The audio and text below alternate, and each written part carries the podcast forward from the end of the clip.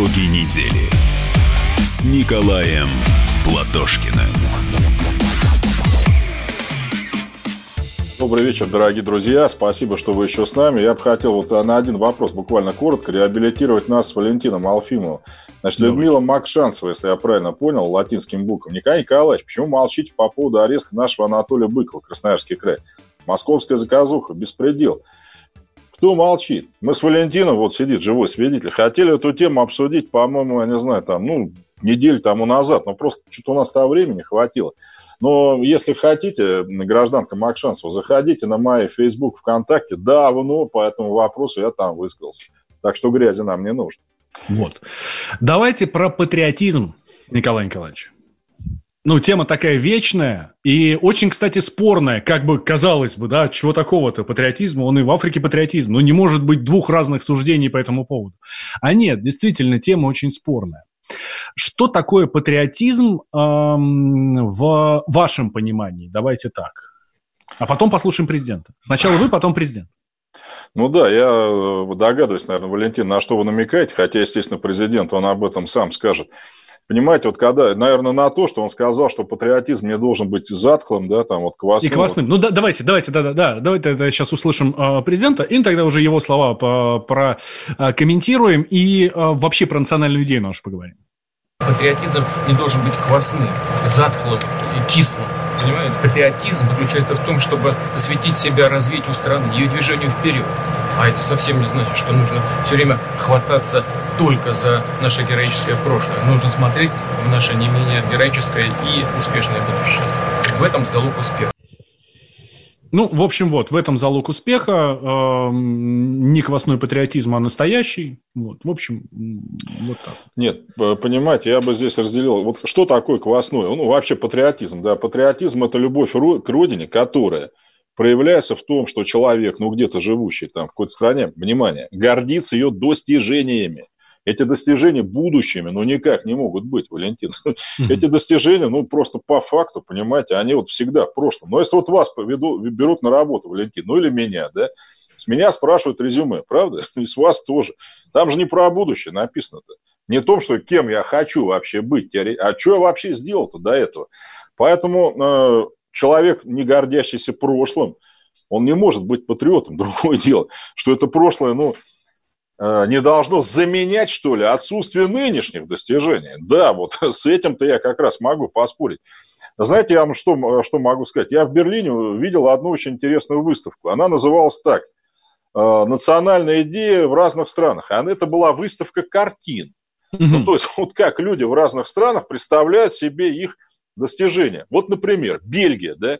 Нет народа Бельгии. Там живут, вы знаете, да, там голландцы, ну, фламандцы, и валлоны, французы. Но, тем не менее, они почему-то не присоединяются ни к Франции, ни к Голландии. Вот в чем национальная идея, казалось бы, Бельгии, которая существует с тысяча восемьсот тридцатого года? То есть ерунда. Они думали-думали и придумали, подчеркиваю слово «придумали», что в начале нашей эры германское племя бельгов дало отпор Юлию Цезарю. Вообще об этом точно никто не знает, Валентин. Ну, племя было, но воевало ли оно с Юлием Цезарем, черт его знает. И дало ли отпор, тем более, да? Но на этом у них все базируется, понимаете? Ведь без этого, ну, возникает вопрос, а чем мне, зачем мне нужна вообще Бельгия, по сути дела? Чего я буду в ней жить? Исландия. Ну, казалось бы, вообще где-то на отшибе, там, не знаю, живет триста тысяч человек. Меньше, чем в моем любимом Раменском районе Московской области. Ну, ну, зачем нужна отдельная страна? Знаете, они что про себя пишут? Мы страна с самым древним парламентом в Европе. Mm-hmm. Там девятьсот какой-то год, там у них Альтинг, ну, собрались викинги, там что-то решили. И, понимаете, ну, какой это парламент? Да нет, конечно, ну, просто собрались там члены дружины, о чем там поговорить. Но видите, как они выискивают из своего прошлого что-то, что цементирует нацию. Ведь исландцы – это потомки норвежцев, понимаете? Можно сказать, а зачем Исландия нужна? Ну, пусть Норвегия вон будет, да? У нас же, нам с вами повезло, Валентин, у нас настолько с вами богатая история, причем позитивными событиями богата, как сейчас модно говорить, героизмом богата. Нам ничего выдумывать не надо, у нас все есть. И как же мы с вами можем, честно говоря, этим не гордиться, если все другие этим гордятся? Если Организация Объединенных Наций двенадцатого апреля сделала международным днем космонавтики. Но ведь почему? Не из-за будущего, а из-за того, что, как вы понимаете, в этот день, в шестьдесят первом году, первый человек, советский гражданин Гагарин, полетел в космос. Мы что, от, от этого отказываться, что ли, должны? Да никто этого не делает. То есть надо стремиться вперед, но это тоже банальность. Квасной патриотизм, это знаете, что плохо? Это когда говорят так: вот мне квас не нравится, но раз он мой русский, вот буду пить вам, козлам, назло. Нет, конечно, это неверно. Любая страна должна заимствовать прогрессивные достижения других стран. Но если электричество изобрели американцы, нам его что теперь, отключить, что ли, в конце концов? Ну зачем? Но, тем не менее, гордиться своей страной мы обязательно должны, и достижения в этом есть. В противном случае, как говорят русская поговорка, тот, кто не знает прошлого, это Иван, не помнящий родства.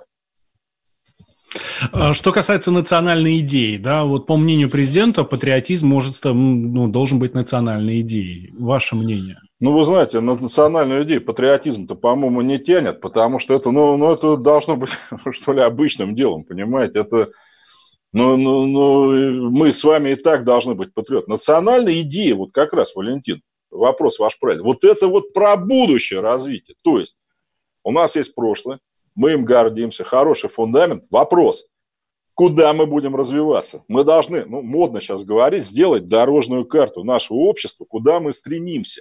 И все силы на это бросить. Если вы просто говорите, мы стремимся в общество, ну, где люди будут любить Родину. Так они и сейчас ее любят, они ее и до нас любили, и, ну, иначе не победили Гитлера, правильно?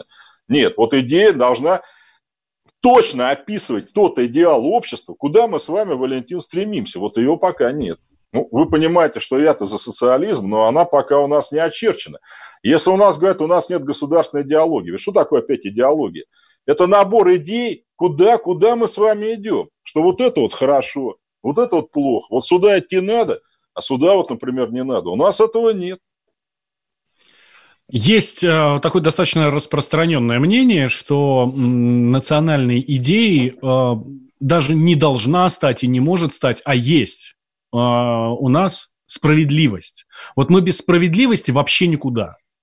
Эта справедливость, причем, может быть совершенно разная, она же может быть противозаконная отчасти, да, вот, ну что вот несправедливость здесь, поэтому вот по справедливости надо воздать этому там возмездие и так далее. А вы знаете, Валентин, по-моему, ну, ваша мысль, она абсолютно верная, гениальная, и до вас, ну и до меня, естественно, ее как-то произнес еще де Голль, вот его спросили, ну, де Голль ездил в Россию, вы знаете, в годы войны, в Советский Союз и позднее, его спросили, ну, вот вы знаете русских, вот вы как можете описать, вот русские это кто? Де Голль сказал так: для меня, я считаю, русский человек – это который не может спать спокойно, если знает, что кому-то плохо. Вот, вот, пожалуйста, национальная идея, что все должно быть справедливо. Слабых обижать нельзя, богатые не должны притеснять бедных, государство должно заботиться о равенстве шансов, и это и есть справедливость. В моем просто понимании. Справедливость – это почему социализм? Потому что социализм от слова сообщество, да, это где вот общество держится друг за друга. Но если говорить словами Дюма, вот еще проще, да, один за всех, все за одного, да, вне зависимости от материального достатка, цвета кожи, там, не знаю, не дай бог нам инвалидности. Мы должны действительно держаться за других людей, как это если были мы сами. Вот тогда это действительно социализм, понимаете? Вот и все, ну, так вот можно его назвать. Если же мы с вами строим общество, знаете, вот моя оппонентка говорит, главная личность, да никто же не против личности, но мы с вами живем не на обитаемом острове, понимаете, если ты Робинзон Крузо, да, ничего другого не надо, но мы должны делать именно так, чтобы свобода личности, условие развития свободы каждого было условием развития свободы всех. Все. Смотрели ли вы фильм «Брат»? «Брат» и, бр... и... и «Брат два». Ну, и не один раз. На этой неделе э, этому фильму исполнилось двадцать лет, двадцать лет со дня выхода этого фильма. И вот как раз э, ну, многие считают, не столько критики, сколько просто народ считают, что это э, лучший фильм за всю постсоветскую историю у нас э, в стране. И э, как раз Данила Багров, главный герой, он и является национальным героем нашим. И вот это вот прямо про справедливость, это прямо про, про нас. Вот это вот наша история. Вы согласны? Да, абсолютно. Особенно, конечно, «Брат два», да, вот там эта тема, помните, да, в чем сила американец там, в деньгах или так далее. Абсолютно согласен. Я, ну, не знаю, лучший ли это фильм, я вот сейчас что-то задумался, может быть, да. Вот лично могу сказать, для меня какой фильм хороший, который хочется пересматривать. Брат два я пересматривал, ну, я не знаю, ну, ну раз пять, наверное, точно, да. И, кстати, знаете, что интересно, Валентин? Я сразу после этого выхода в фильм, в фильма попал в Америку. Вы знаете, как там бесились люди вообще по этому фильму? Те, кто, ну, по должности на, нами с вами занимается. Я это так вот опишу. Что это безобразие, что это русские там из себя строят. А значит, попали в десяточку, я вам должен сказать. Значит, ответить было нечего. С одной стороны, деньги, да, с другой готовность пожертвовать ради друга, ради там любимой женщины, ради просто попавшей в беду девчонки, да. Вот это есть наша русская, российская, советская. Русская, российская, советская. Давайте сейчас услышим небольшой фрагмент, ну, пожалуй, самый трогательный из этого фильма. Знаешь такое стихотворение? Я узнал, что у меня есть огромная семья. И тропинка, и лесок, в поле каждый колосок, речка, небо голубое. Это все мое, родное, это родина моя. Всех люблю на свете я. Ну, вот так вот. Это родина моя, всех люблю на свете я. Очень подходит под нашу национальную идею. Да, Валентин, это меня учили в советском детском саду. Ну, то есть, я это знал задолго, думаю, до брата два. Сейчас небольшой перерыв, потом продолжаем, не переключайтесь. Итоги недели с Николаем Платошкиным. А у вас нет такого ощущения, что на нас идет цунами? Рушится рубль, рушится экономика. Сегодня последние новости, просто страшно смотреть. Я не исключаю самые дикие варианты. Ну, например... Наша гениальная, в кавычках, Госдума наплевала на указания президента. Проснулись от того, что вломились в дверь, забрали оружие. Начали проклинать заново мужчин. Там уголовных дел море, газеты все трещали. Но он же в Госдуме, что вы удивляетесь? Вылилось это в всеобщий хайп.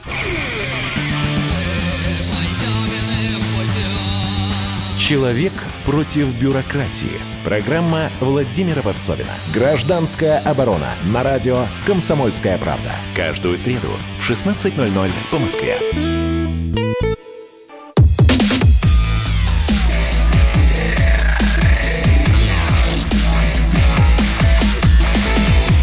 Итоги недели с Николаем Платошкиным.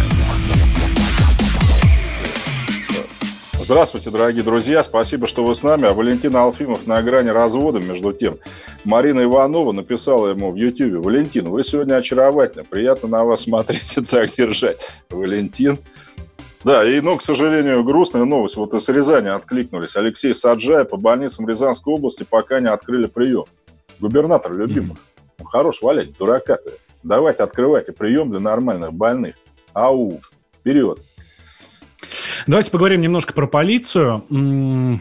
Закон о полиции не менялся лет десять, наверное, но в Думе вот с девятнадцатого года лежит обновленный, и про него особо никто ничего не знал, но наши журналисты, журналисты «Комсомольской правды», скажем так, получили к нему доступ, ну вот, почитали, что там нового, что предлагается. И, ну, там как минимум есть четыре таких пункта, про которые, ну, очень э, хочется с вами поговорить. Тем более вы жили в Штатах, а там к полиции особое отношение, да, у них там особые полномочия. По крайней мере, по крайней мере, это то, что показывают там в кино. Во, да? во. Вот здесь вот надо различать, потому что я, когда в Штаты-то приехал, я приехал, Валентин, вот с вашими взглядами, думаю, они сначала там стреляют, потом фамилию спрашивают. Да, да, да, нет, да. да. Нет.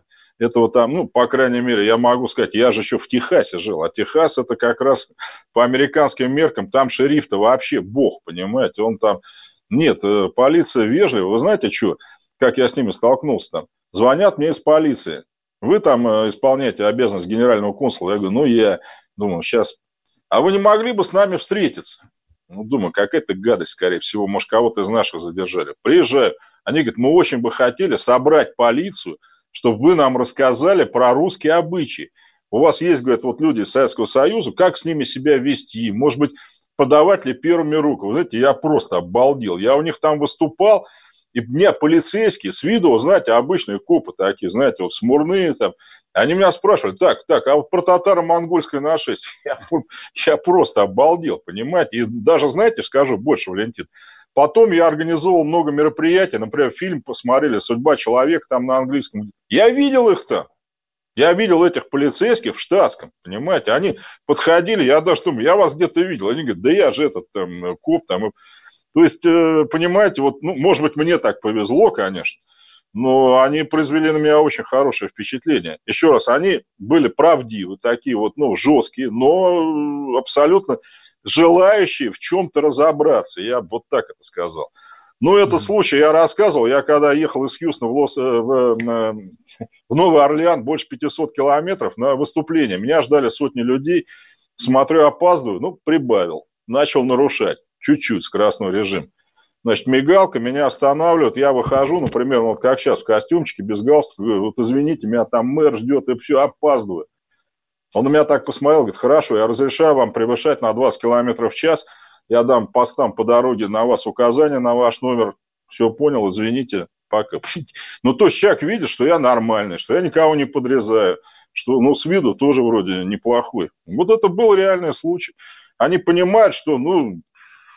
Ну, нормально все будет, скорее всего, так что человек рвется выступить, чтобы его не ждали просто. Ну, так было, да. Ну, смотрите, по пунктам, да, что нового в законе о полиции, который, я напомню, он еще не принят и пока даже не рассматривается. Он лежит в Государственной Думе, но ждет своего часа. Сейчас полицейский при обращении к гражданину обязан представиться, то есть перечислить свою должность, звание, фамилию, подразделение. В обновленном законе полицейским разрешат сначала злодея задержать. Ну, то есть, если он действительно злодей, не просто подойти на улицу, сразу скрутить, а потом представиться, да? А если прямо от него исходит угроза, то вот сейчас, вот по нынешним законам, ты сначала должен протараторить всю вот эту ерунду. Я там, Вась Пупкин, подразделение такое-то, звание майор. А он там нож достал и тебя уже там пырнуть хочет, да? Нет, сейчас можно будет его задержать, а потом уже зачитать все его права, да, кстати, как в тех же самых а, американских фильмах. А, еще, ну, вот, пожалуй, самая дискуссионная история. Сейчас полицейский имеет право обнажить свое табельное огнестрельное оружие, то есть пистолет, только после того, как злодей отказывается подчиниться или угроза от него настолько реальна, что, ну, действительно становится страшно. В обновленном законе полицейским разрешат применять а, обнаженное оружие в других ситуациях, когда действия правонарушителя будут расценены как угроза. Угроза нападения. Здесь я представляю себе ситуацию, да, ну, опять же, по американским видео, исключительно по американским, каким-то там с видеорегистратора, да, например, там же дорожные полицейские очень не любят, когда ты выходишь из машины, потому что они сразу считают, что это угроза. Да, ну, нет, понимаете, они смотрят все-таки, ну, они же не дураки. Одно дело, mm-hmm. знаете, выходит человек такой, какой-то весь, вот, ну, с виду не очень благополучный, скажем так, да, но вот если я выйду, я вас уверяю, они, ну, ну что, они совсем, что ли, тоже. Это, ну, всегда вопрос оценки того, с кем вы имеете дело. Ну, увы, так. Вот понимаете, что касается представления, первое, во-первых, милиция ищет, полиция, извините, она сейчас не, не, не может, может и не представляться. Это в законе о полиции уже вносили. Советские представлялись обязательно. Но то, что они может, могут там при, сначала не представляться, вы же сами знаете, Валентин, если они, условно говоря, там демонстрацию какую-то разгоняют у нас, ну что они там каждому документы, что ли, показывают? Да нет, конечно. А вот оружие, оружие это серьезно. Я вам должен сказать, что вот вопреки мнению, в Америке применение полицейского оружия – это ужас, понимаете? Ну, это даже в фильмах, помните, показывают, у них даже термин «стрелок» есть, да, вот если, не дай бог, там, кого-то пришил, начинается расследование к психиатру, обязательные сеансы свя... э, лечения, это все на самом деле есть. Там нельзя сейчас сказать, что они вот там палят. Просто видите, в Америке в чем разница, Валентин? Вы же знаете, там свободное ношение оружия, да? Ну, например, в том же Техасе, там, если у тебя оружия нет, то ты вообще не человек, понимаете? В Техасе, по-моему, разрешено и скрытое, и открытое ношение. Во-во-во, не-не-не, я как раз, вот вы молодец, вы к этому пришли. Как раз в Техасе запретили скрытое ношение оружия. То есть за пазухой нельзя? Да, консел. Если его все видят, то, пожалуйста, носи. Да, то есть... Оружие, по идее, там, оно нужно для отпугивания людей. Да? То есть ты, если идешь, там, ну, тебя, условно говоря, женщина не ограбит. В машине лучше держать оружие на виду. Да? Вот ты едешь, там, условно говоря, вот оно у тебя там лежит. Это означает, что ты нормальный человек. То есть ты не, не таишься, что ли, так. У нас, видите, система другая. У нас оружие, слава богу, я считаю, оно не носится свободно. Поэтому, я считаю, у нас более жесткие должны быть нормы применения оружия полиции. Ну, потому что в девяноста девяти случаях, ну, что там говорить, наша полиция сталкивается с безоружными людьми. Я имею в виду огнестрельное оружие сейчас. Поэтому, ну, а что касается самообороны, так это так было отрегулировано. Ну, понятно, если на вас там прут с бейсбольной битой и хотят вас там оглаушить. но по, по распорядку надо обезвредить все-таки человека, да, если это возможно, конечно. Ну, по ногам там стрелять или просто сбить его с ног. Нет, мне кажется, вот то, то что сейчас в новой редакции, ну, там э, такие очень туманные формулировки, я бы так сказал, по оружию. Понимаете, что если вы понимаете, что это угроза, нет, это все должно быть жестче гораздо. Mm-hmm. Мне кажется, полицейский имеет право обнажать оружие у нас только если увидит оружие огнестрельное у другого человека. Понимаете, вот и все. В противном случае нет. Еще полицейским разрешат вскрывать машины, но здесь, собственно, все понятно. Здесь речь идет не о первых попавшихся машинах, да, а если там где-то место преступления и, возможно, где-то в соседней машине, может быть, заложена там бомба или еще что-то, вот, то вот в этой ситуации, конечно, полицейские смогут э, вскрывать машины. Да, но здесь, смотрите, надо сразу что говорить. В Америке это тоже есть, но... Там, знаете, как все жестко. Вот, условно говоря, полицейский получает в суде ордер на вскрытие вашей машины по оперативно-розыскным мероприятиям. Ну, чтобы вы об этом не знали, короче говоря, да.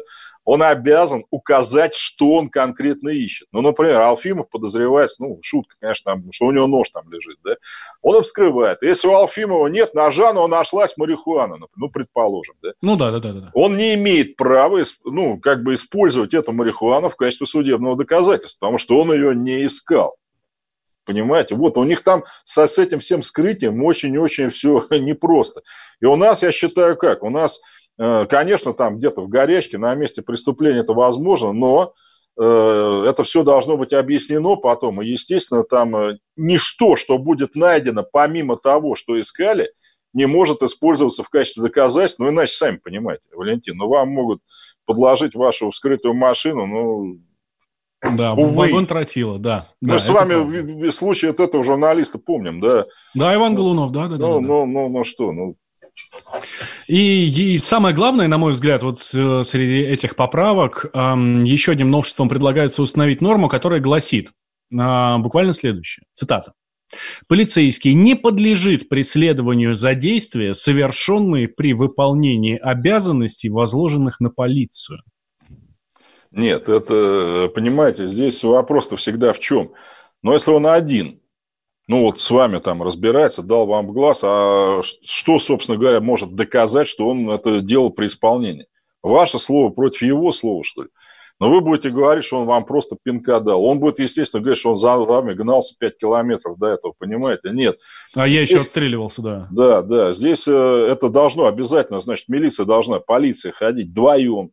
Всегда при таких действиях, и всегда у них должна работать, ну, какая-то записывающая аппаратура, я бы вот это так сказал, ну, какое-то средство объективного контроля. Ну, хорошо, если камеры висят, ну, там, где вы с ними столкнулись, ладно, там есть кому... Но так в противном случае опять, это очень расплывчатая формулировка, абсолютно. Но, понимаете, так любое действие можно оправдать, но согласитесь, это неправильно. Да, это правда. Так, давайте сейчас сделаем небольшой перерыв, ну, дальше к самому интересному. К нашим женщинам, женщинам. К отношениям, к отношению женщин к женщинам в России, в Советском Союзе сравним, потому что есть мнение, есть мнение, что недостаточно уважительно относятся к прекрасному полу у нас в стране. По этому поводу даже социологи проводят опросы. Небольшой перерыв, и возвращаемся. Валентин Алфимов, Николай Платошкин. Итоги недели с Николаем Платошкиным. Давным-давно, в далекой-далекой галактике. Я просыпаюсь. Ein, zwei, полицай. Дружка моя, я по тебе скучаю. И Сережа тоже. Мы с первого класса вместе. Тетя Ася приехала! Небе тучи, а тучи. А также шумелки, пыхтелки и запелки.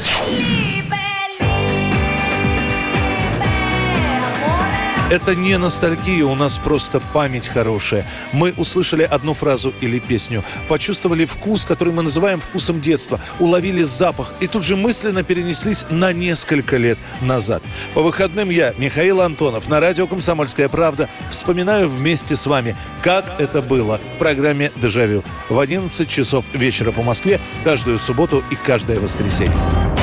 Hasta la vista, baby.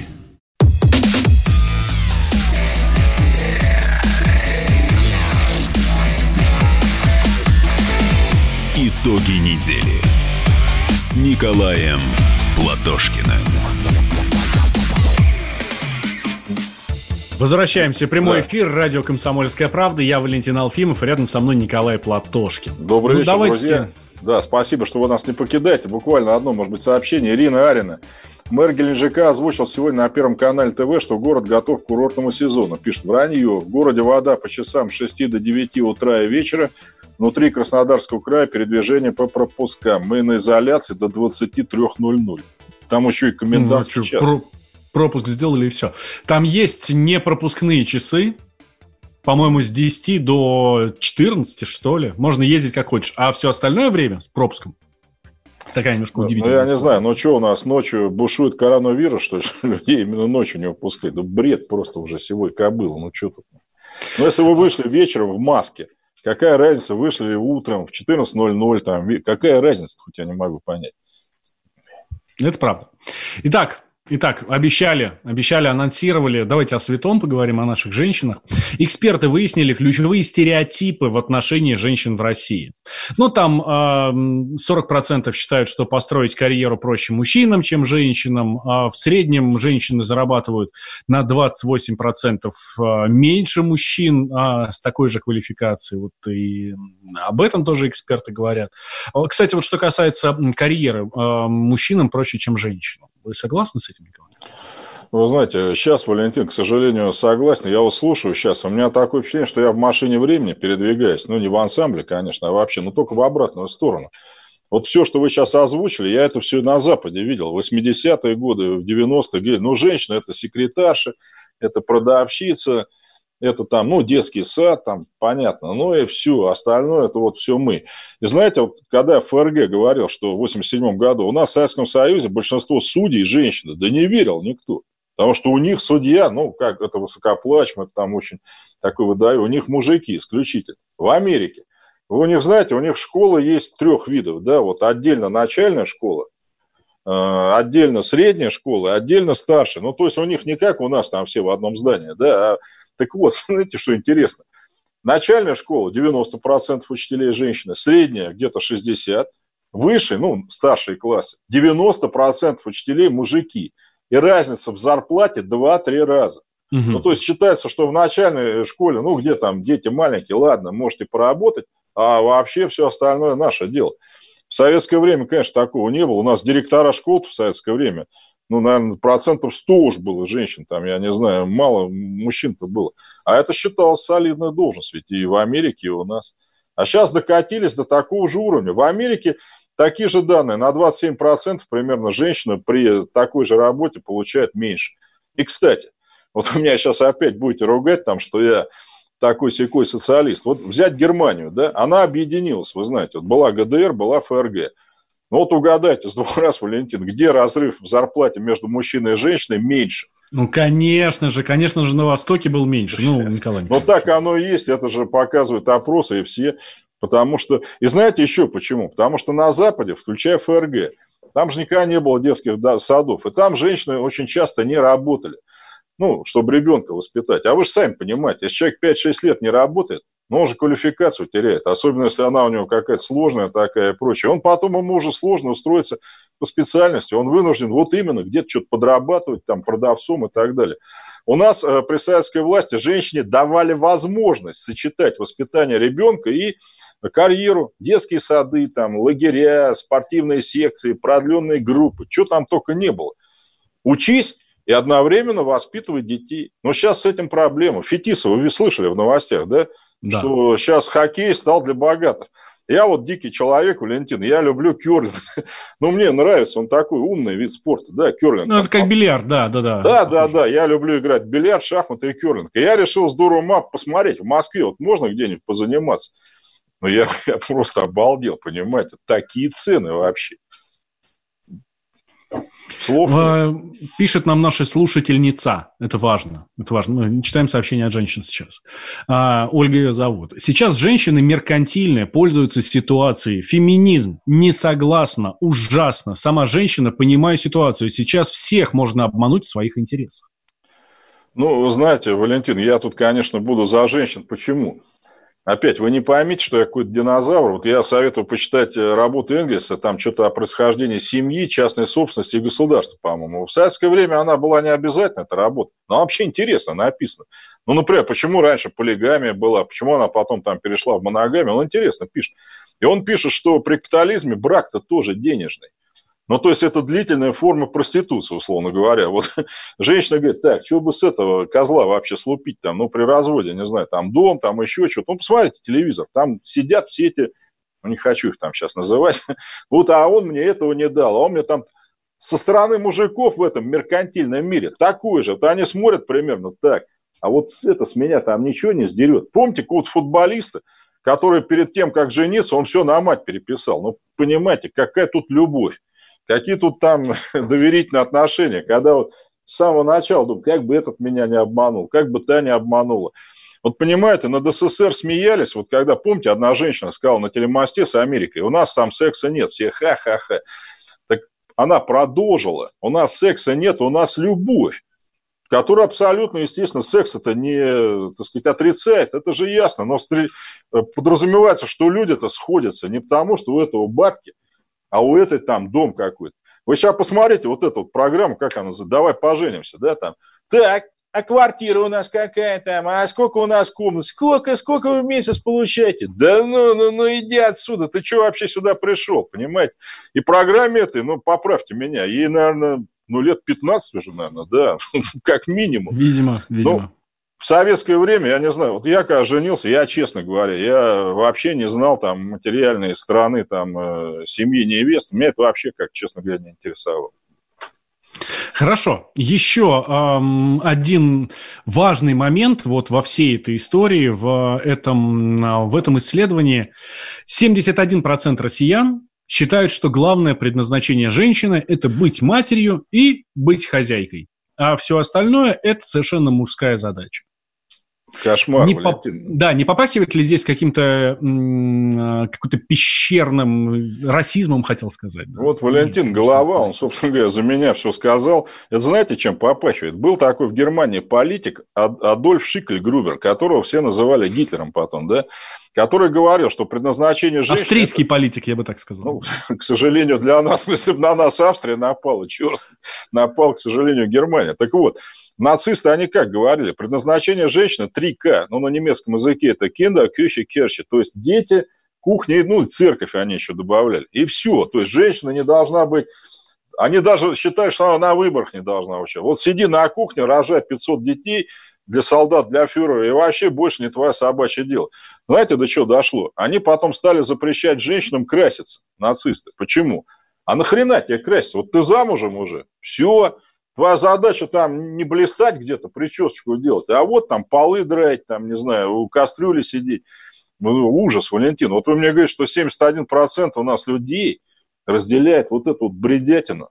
Ну, прям вот вот ну... интересно, у нас сегодня в эфире был социолог Дмитрий Солонников, и он как раз говорил, что э, тот нечастый случай, когда я больше склоняюсь к Советскому Союзу, к социализму, да, что в Советском Союзе как раз была совершенно противоположная история. И вот этот процент людей, которые уверены, что дело женщины – это там, ну, быть на кухне, в ванной и в постели, да, э, это, э, вот этот процент, он вырос только в, уже в постсоветской России. А в Советском Союзе было совсем все по-другому. Намного больше было равноправия, нежели сейчас. Да.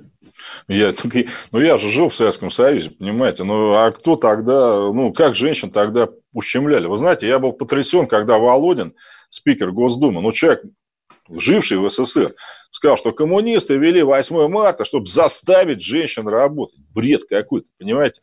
В СССР был выбор для женщин. Ну, хочешь, сиди с ребенком, пожалуйста, твое дело. Но... Если ты хочешь одновременно продолжать учебу, там, карьеру какую-то делать, там, то, то, пожалуйста, вот тебе государство все дает. Детский сад, школу, продленный день, секции, там, пионерлагерь, все, все, пожалуйста. Вот только, и причем без денег практически, да, ну, то есть доступно всем. А значит, у женщины есть реальное равноправие. И вот смотрите, ну, мне это особенно приятно сказать, где была первая женщина-посол в мире? Александра Михайловна Калантай. У нас двадцатые годы, когда...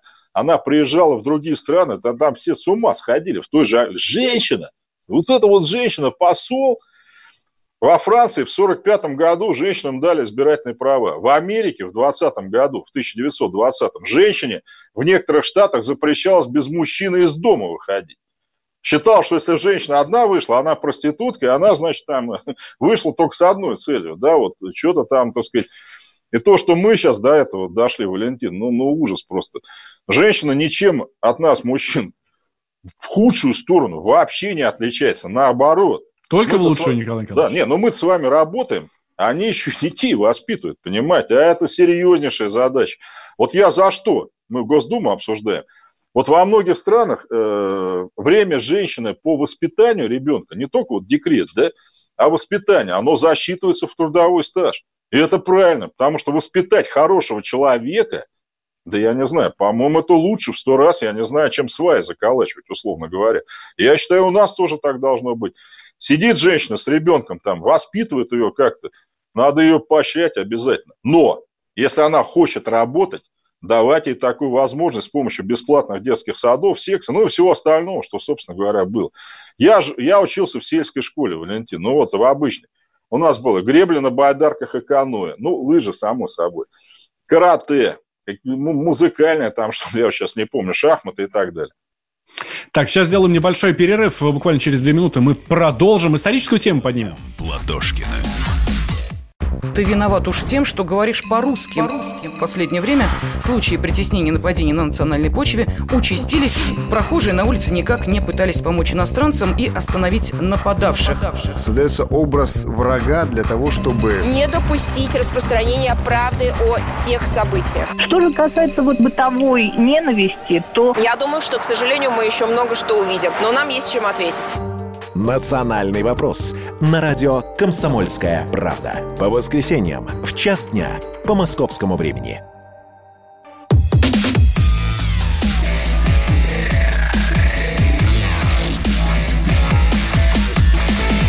Итоги недели с Николаем Платошкиным.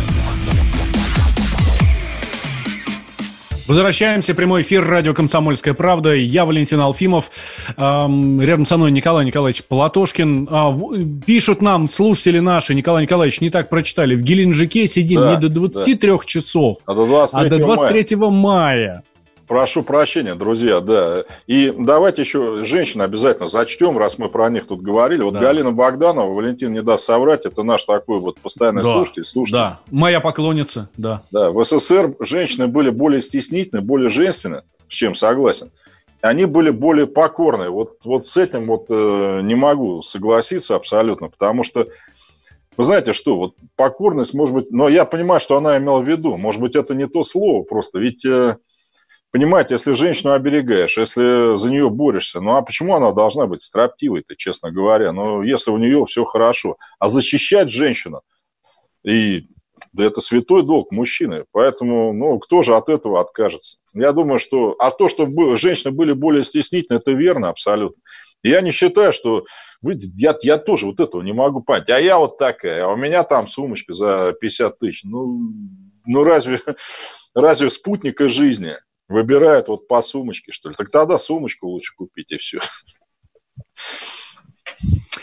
Давайте переходить к историческим темам, которые мы тоже регулярно поднимаем с вами у нас в эфирах. Мы в прошлой части как раз затронули тему австрийской политики. Давайте так скажем, австрийской политики.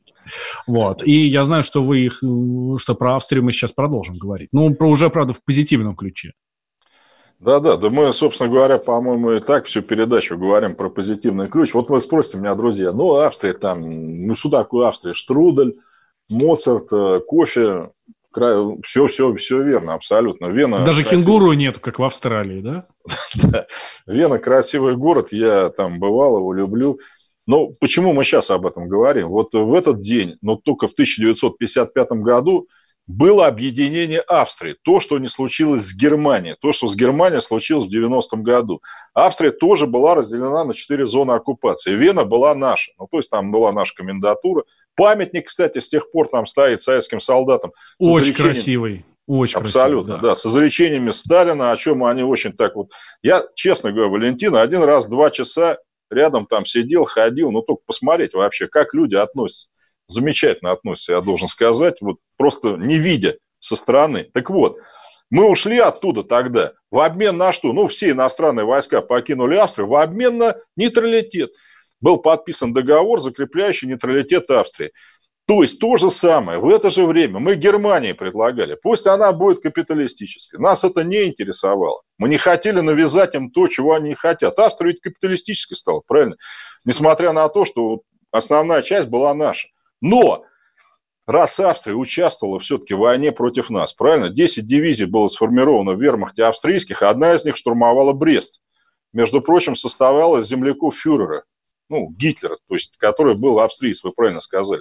Тем не менее, видите, вы можете жить как угодно, но будьте нейтральными, не вступайте в военные союзы, направленные против любой из стран антигитлеровской коалиции, включая СССР. Мы это предложили, австрийцы согласились, и плохо они живут, да прекрасно они живут. И заметьте, вот всякие бандеровцы там или Саакашвили, вот они в НАТО куда-то рвутся, а Австрия рвется в НАТО, Швейцария рвется в НАТО. Да нет. Они из этого своего нейтралитета конфетку сделали. Вот организация стран-экспортеров нефти, Валентин, вот мы нефть обсуждаем там и прочее, она где находится? В Вене. Организация по ядерной энергии, вот объекты там инспектирует и так далее. Вена, там полно ООНовских учреждений. Почему? Нейтральная страна, никто не против, понимаете? Они с этого просто живут, и живут прекрасно. И я не знаю ни одного австрийского политика, ну, меняемого, да, который бы сказал, а что бы нам в НАТО не вступить? Хотя, казалось бы, со всех сторон, ну, кроме Швейцарии, Австрия, э, так сказать, окружена натовскими странами. Нет, никто. И, и Швейцария, и Австрия дают нам прекрасный пример того, как можно сделать вывод из собственных ошибок. Они породили Гитлера, да. И, кстати, знаете, Валентин, я вам должен сказать, что Гитлер, он ведь был не просто рожденным австрийцем, он весь антисемитизм оттуда взял. Ну mm-hmm. и вообще презрение к славянам, это из Австро-Венгрии именно, это не из Германии было. Там, знаете, был такой бургомистр Вены, Карл Люгер, еще в конце девятнадцатого века, ну как раз когда Гитлер, вот он там рос, он впервые в мире вел лавочки для евреев, ну вот с этой звездой там Давида, чтобы только они там могли садиться, он был дикий совершенно антисемит, при этом абсолютно популярный у фюрера будущего, который говорил, да, вот это так и надо сделать. Но, тем не менее, видите, Австрия не только Моцарт, не только конфетки вкусные, вот они породили вот это все, да, но сделали вывод. Сделали вывод правильный. И никто из нас вот... И сейчас памятник... Кто сделал вывод? Вот вы говорите, Николай Николаевич, вы говорите, сделали вывод. Я хочу понять, кто сделал вывод. Ну, какие-то конкретные люди или в целом народ? Нет, конечно, Валентин, в целом народ. Ну, как всегда, в народе есть разные люди. Там есть и правые партии, процентов двадцать она берет, которые, ну, говорят, а может быть, там не все так плохо было в Третьем Рейхе, но, конечно, восемьдесят процентов за. Вот для меня, знаете, вывод еще раз один такой, что они, наши памятники, в отличие от чехов, поляков, в блестящем э, состоянии содержат, понимаете. Вот, ну, ну не, нельзя людей заставить это делать, ну, значит, они все-таки понимают, что люди пришли к ним освобождать их тогда, хотя тогда им так не казалось. Тогда им казалось, что пришли какие-то люди, там, черти откуда, с Азии, что-то от них там вот хотят и прочее. Вот это и есть вывод. И еще раз говорю, у нас и в советское время с Австрией были прекраснейшие отношения, отличные. Несмотря на то, что системы были разные, у них там капиталистическое, у нас социалистическое, прекрасные были отношения с Австрией все это время, абсолютно. Так что я бы всем странам, которые клевещут на нас, которые наши памятники рушат, которые рвутся вот в это НАТО, ну, посмотрите на Австрию. Вот вам пример того, как можно жить в мире и дружбе с русскими, и при этом прекрасно себя чувствовать. Да, я напомню, что канцлер Австрии же танцевала с президентом Путиным. Да, и я, честно, могу сказать, что и в то советское время у них, знаете, такой был канцлер много лет. Бруно Крайский его назвали, социал-демократ. Так у него отношения с нами были, по-моему, лучше, чем у Чаушеску, который формально там социалистическую Румынию возглавлял, но у нас с ними были очень плохие отношения из-за их шовинизма. А с ним прекрасно, он у нас в Крыму там отдыхал и прочее. Замечательные были отношения. И, кстати, мы очень много технологий получали из Австрии тогда, Валентин. Вот то, что нам натовские страны не продавали, считая, что мы там плохие, бяки и так далее. У нас буквально тридцать секунд осталось. Сейчас у нас отношения достаточно хорошо складываются с Австрией? Я думаю, да, хотя на них очень сильно давят, но они все-таки молодцы, они пока держатся. Ну, а раз у нас осталось мало времени, давайте пожелаем всем здоровья, как всегда, и до новых встреч, дорогие друзья. Спасибо, что вы с нами были сегодня, да, Валентин? Да, с вами были Валентин Алфимов, Николай Платошкин. На следующей неделе в то же самое время, в том же самом месте, здесь, на волнах радио «Комсомольская правда», мы с вами будем подводить итоги недели. Никуда не переключайтесь никогда, потому что слушать больше нечего. Это «Комсомольская правда». До встречи. Спасибо, до свидания. Итоги недели с Николаем Платошкиным. Остановлены чемпионаты. Опустили трибуны. Закрываются спортивные клубы. Футболистам урезали зарплаты. Фанаты мусолят бытовые скандалы. Что будет с профессиональным спортом после пандемии? Радио «Комсомольская правда» представляет «Спорт, Спорт без короны» с Константином Тереховым. Каждую неделю в прямом эфире первые лица большого спорта, звезды и представители власти. Слушайте по пятницам в четырнадцать ноль ноль по Москве. «Спорт без короны» на радио «Комсомольская правда».